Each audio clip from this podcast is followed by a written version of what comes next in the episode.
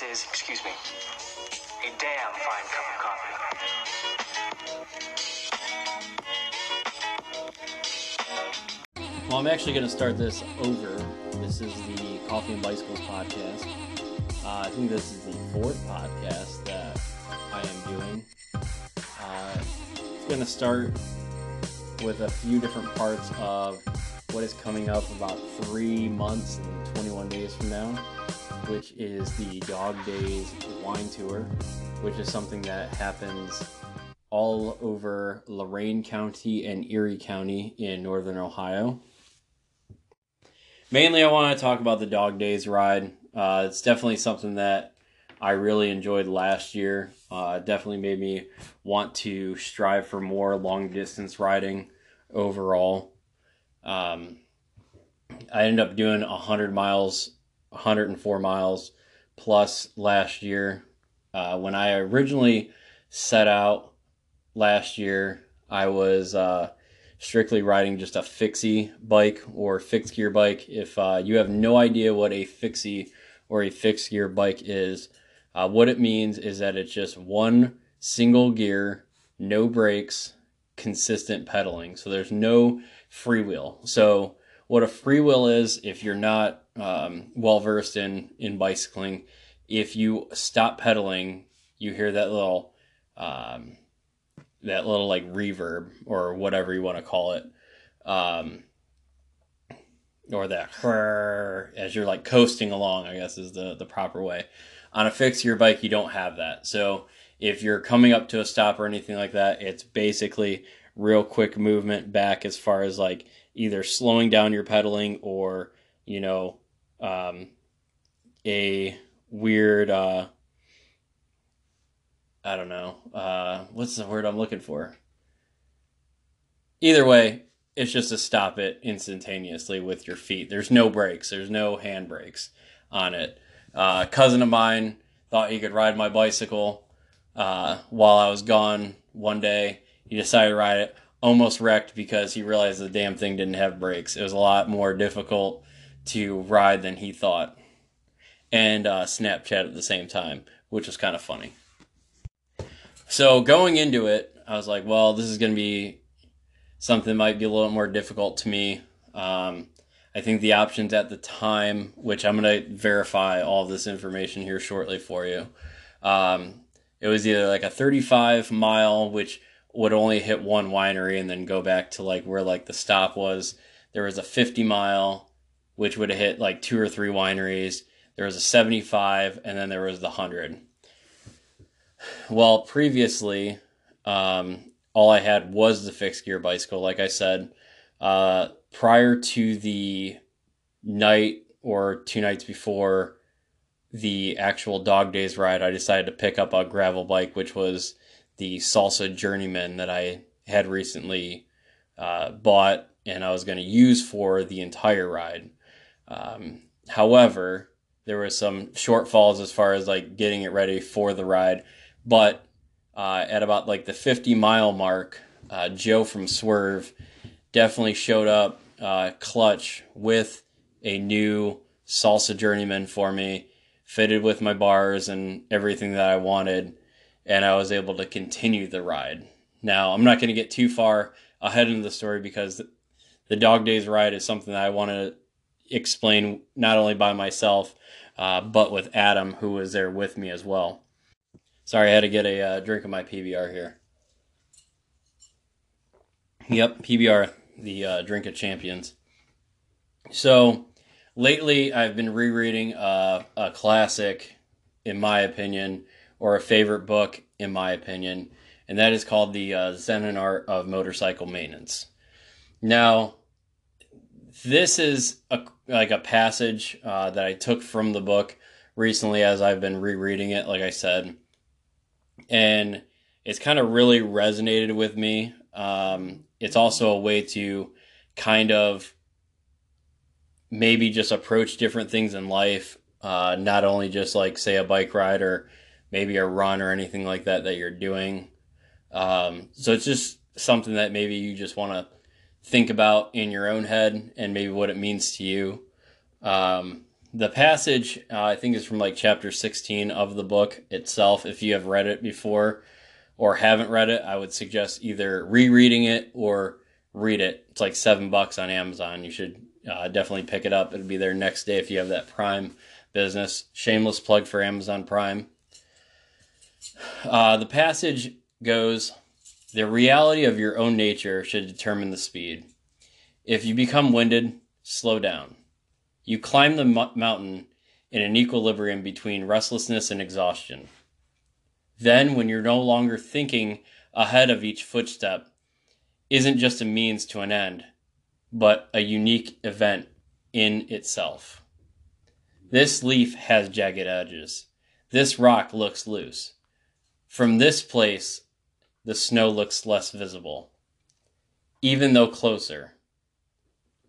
These are things you should notice anyways. To live only for some future goal is shallow. It's the sides of the mountain which sustain life, not the top. Here's where things grow. Here is where things can get, I guess, kind of deep for some people. Others, you know, probably can relate to a lot of these things. There is so many things that can keep you away from, you know, enjoying what you do. You know, whether it's work, whether it's school, just other family things that are going on around you that is just a distraction.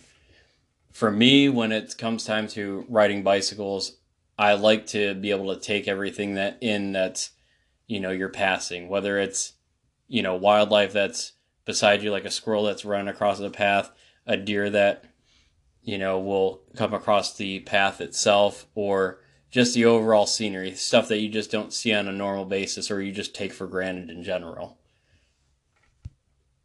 And I think that passage definitely makes you think about, like, hey, what's important to you?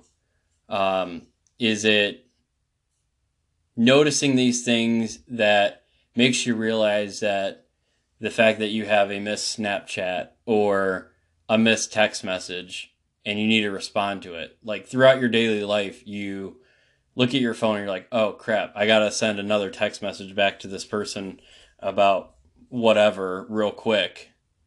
No, like when you're on a bicycle or you're out for a run or out for a hike, like you don't have that need, because basically what is all around you is giving you what you need for your own survival.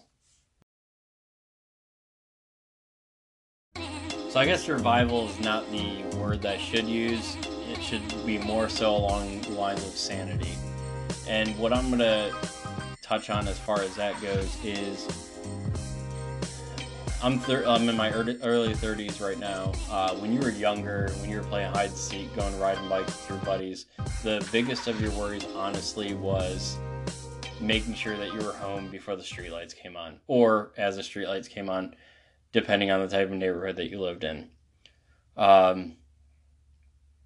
With that being said, there's not all these distractions, not to check how many likes you have on a photo that you have, not checking to see how many notifications you have, a friend of yours that is like bombarding you with text messages, or a family member that's having issues, or work just kind of taking over your life. Which, don't get me wrong, I work retail. I completely understand, like, the whole fact that people are relying on you, depending on you, etc. But at the same time, it is very good to have that separation. And with me personally, I can't speak for everybody else, for me personally, riding a bicycle, that's pretty much the only way that I can let off some steam, be able to kind of realize my place in the food chain of life, be able to appreciate what's around me. And if I'm in a group of people riding a bicycle, I can appreciate the friendship and the camaraderie of the people that are around me at the time.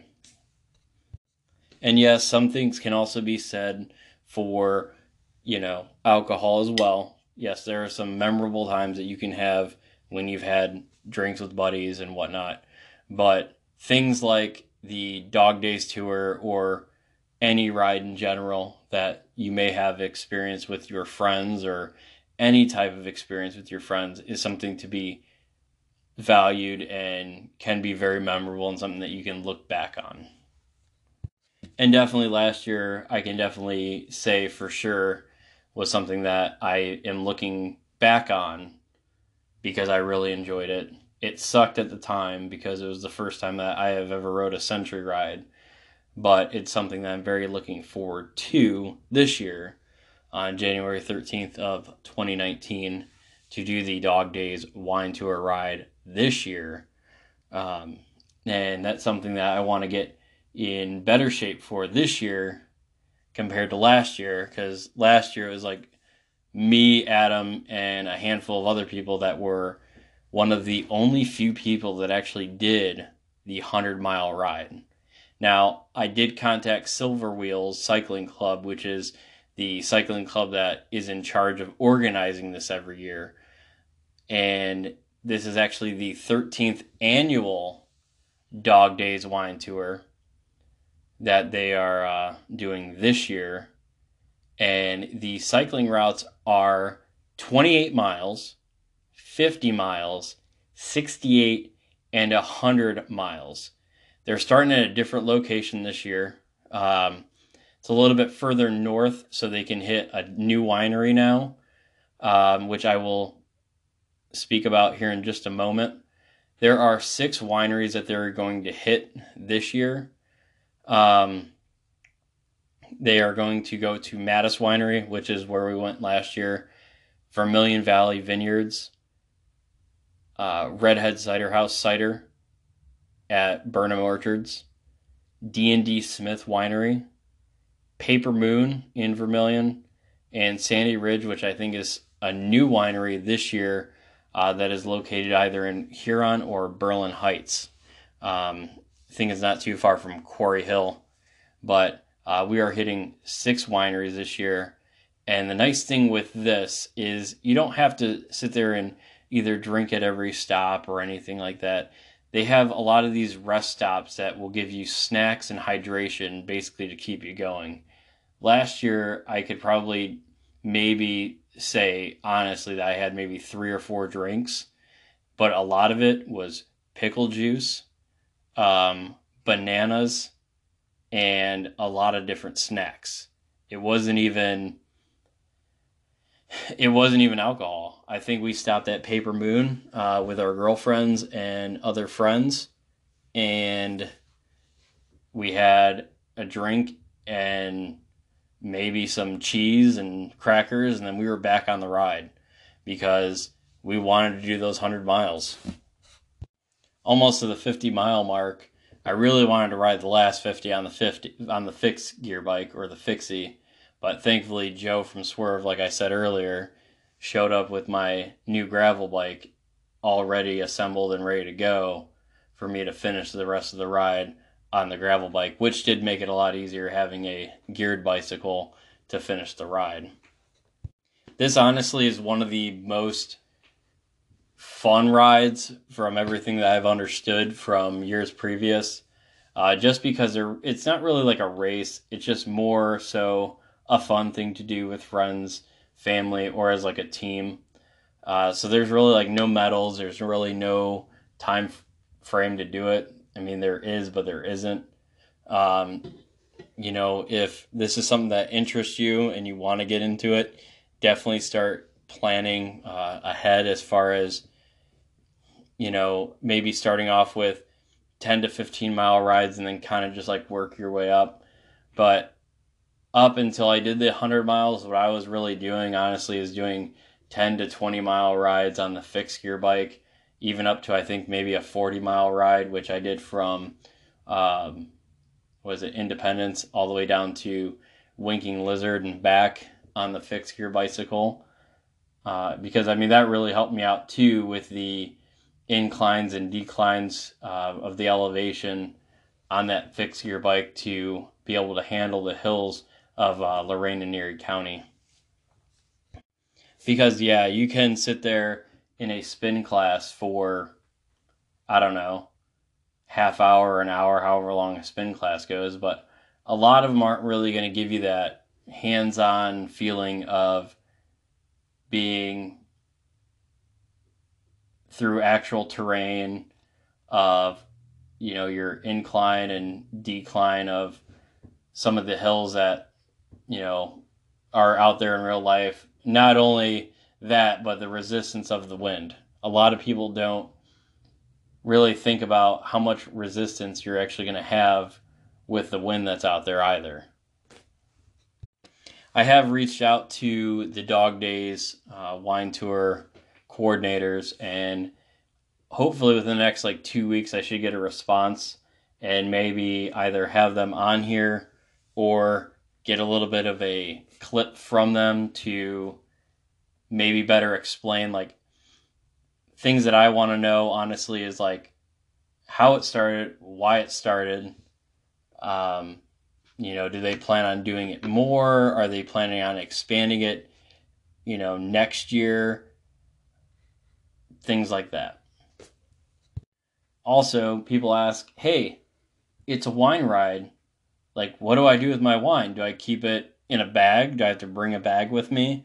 Or what? What do I do with it? Do I just come back and pick it up later? Well, what they do, they allow you to purchase the wine, but they will actually, take it back for you. There's sag wagons that will ride around with you, and they will actually take things back to the station with your name on it so you can pick it up later at the end of the ride. Also, those same sag wagons will take you home too, if need be, if you don't feel comfortable you're going to finish the ride either. Also, another thing, that last year, I think we were done by 6 o'clock, but a lot of people are okay, it's my first ride. I really want to do 100 miles or 75 miles or 68 miles, whatever I said, 30, 28, 36, and whatever the ride is. Basically, they won't close out the cookout, until basically everybody has, come back. There's support vans that will go throughout the route, I should say. Any riders that are not back by 6, they'll throw in the van. The cookout for that day is scheduled from 10:30 to 7. So they will come and pick you up, take you back, and make sure that you're back safely and get you enough food, which the food that they gave us last year was phenomenal. The cookout was great.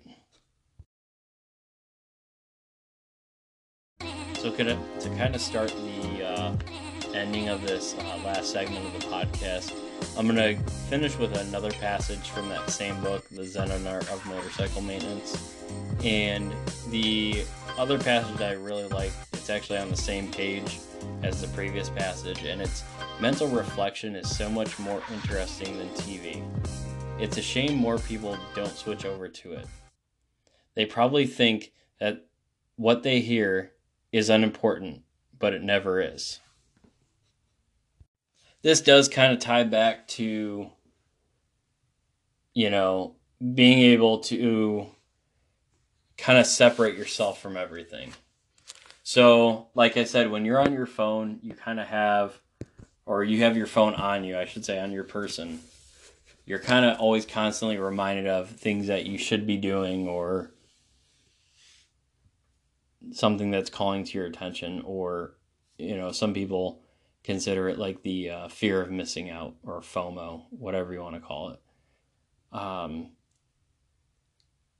Being able to go on a bike ride, regardless for distance or just for leisure, I feel personally gives you that opportunity to be kind of one with whatever you're doing at the time, which you can take that however you want.